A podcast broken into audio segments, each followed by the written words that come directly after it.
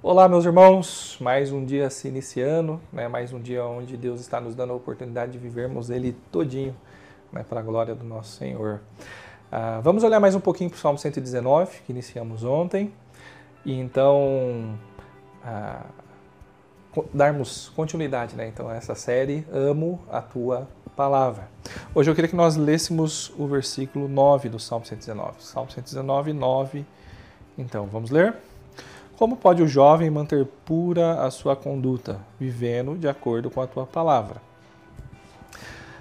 Ah, no YouTube, né, há uma variedade de canais ah, onde simplesmente o conteúdo daquele canal é testar produtos. Né? São os famosos canais de unboxings e reviews. Né?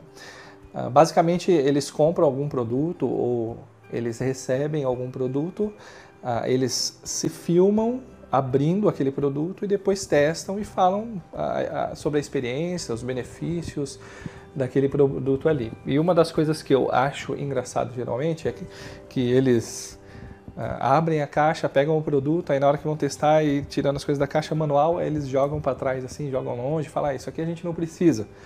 Né? Para que, que existe manual? Mas frequentemente, conforme eles vão testando um produto, e aí eles vão passando pelas funcionalidades, uh, eles acabam não conseguindo executar a função daquele produto. E aí, de certa forma, eles têm que se humilhar, pegar aquele manual e então. Uh, tchanã, né? O que, que vai acontecer? A, a, a, função funciona, né? O que era só seguir o que o manual estava falando. Eles não conheciam como é que aquele uh, produto funcionava. Então, o manual, de fato, ele é importante. O Salmo 119, 9, né, o, o Spurgeon, ele fala que uh, parece que é a conversa entre um jovem, uh, um jovem inexperiente conversando com um sábio, né, onde o jovem pergunta e então o sábio responde. Como pode o jovem manter pura sua conduta? O sábio responde, vivendo de acordo com a tua palavra. Quando falamos de santidade, não tem segredo. Né? Não tem um conhecimento obscuro que eu tenho que procurar saber, conhecer. A santidade também não é um assunto só para técnicos, como às vezes acontece com alguns produtos. Né? Nós fomos criados para funcionar assim, nós fomos criados para nos relacionar com Deus, um Deus santo. Né? E para se relacionar com Deus santo é necessário ser santo. O problema é que o pecado criou uma grande pane no sistema, mas Jesus ele já solucionou esse problema por nós.